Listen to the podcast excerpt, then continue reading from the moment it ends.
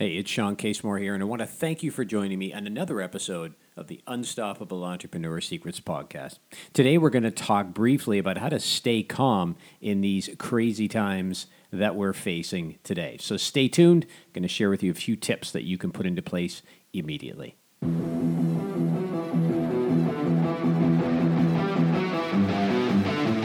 Question is how can entrepreneurs and small business owners grow their business while spending less time working in their business?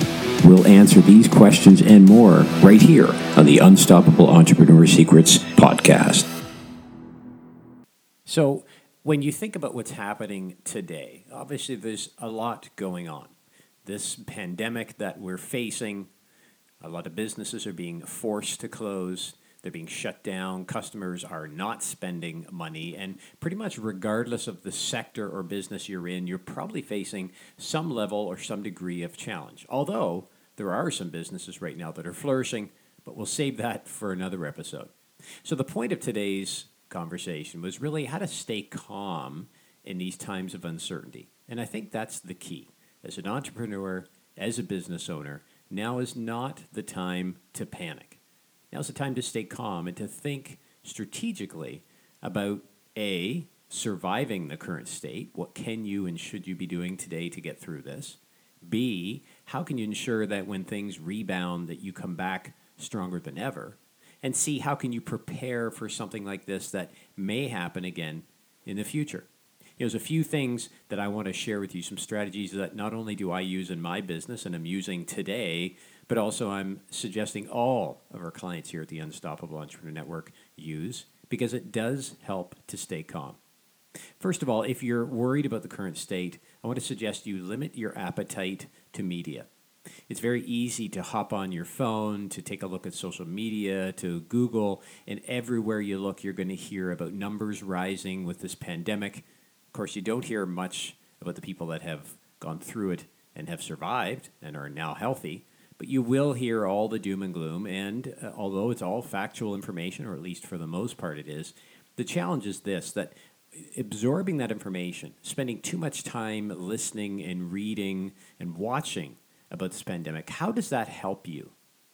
Really, if you just take five to 10 minutes a day, do a quick scan, understand current state, and then don't touch it for the rest of the day, would that not be enough to allow you to keep up to date on what's happening, but to still focus on what's important. Right? Number two, what is important? Well, what's important during this time is obviously family, right? It's friends. We want to protect our family and friends, keep them healthy, keep them safe to the extent possible. But then as an entrepreneur, you're thinking next about your employees, your customers, your business. We have to be able to make it through times like this. And what I really suggest that you do is sit down and write down your top three priorities. What are the top three priorities for you? Now, you may say, well, Sean, it's pretty simple. It's the areas that you mentioned a minute ago. Well, is it? I mean, if you're in business today where you have some cash that's set aside and you're able to keep paying your bills and you really don't have any worries, then maybe your business is not your top priority. Maybe your family is. And if you're at the office and worried about your family, maybe it's time to go home, right? So you need to be clear on what your priorities are during this time. Again, stay calm. We have to keep calm. We have to keep perspective on what's really going on and the fact that we will come back from this. You know, I was listening to a podcast just the other day. And it was interesting. It was a financial podcast. The gentleman was talking about the fact that people are panicking in the market right now. The market's crashing. Oh my goodness.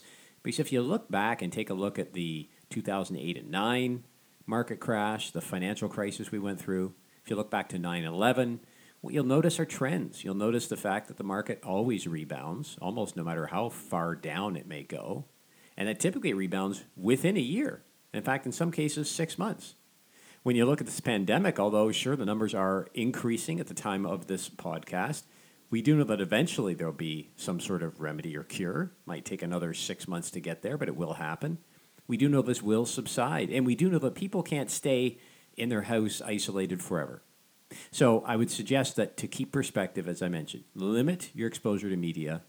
Number two, be clear in your priorities and where you should be spending your time. And then obviously, number three, as I just shared with you, is thinking through from the perspective of what do we know from history? What does history tell us about situations like this? Because understanding history, understanding what's happened before and what were the outcomes after, kind of sheds some light, doesn't it, on what this may look like. Now, your guess is as good as mine. I'm not a doctor, and I don't forecast the market, but I do know we're going to come out of this.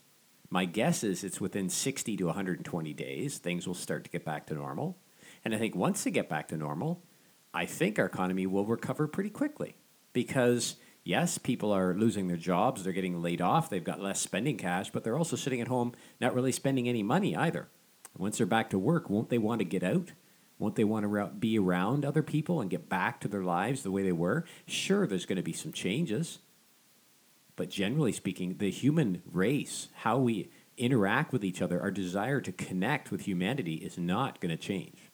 So, in times like this, the key is to stay calm try these three different practices. And I'm going to suggest again, these are things that I do myself to keep clarity during uncertain times. I hope these help you. If you'd like more resources and tips, not only in how to make it through today, but also how to prepare for the rebound, check us out www.theuenetwork.com. You find lots of resources and tools to help you in these uncertain times, and most importantly, prepare you for the strong economy that's going to come as a result. Make sure you check out our next episode. I'm going to be speaking a little bit about how to spend your time when things are slow. Look forward to speaking with you then. Have a fantastic week. Stay healthy. Keep your head up. We'll talk to you soon. Take care.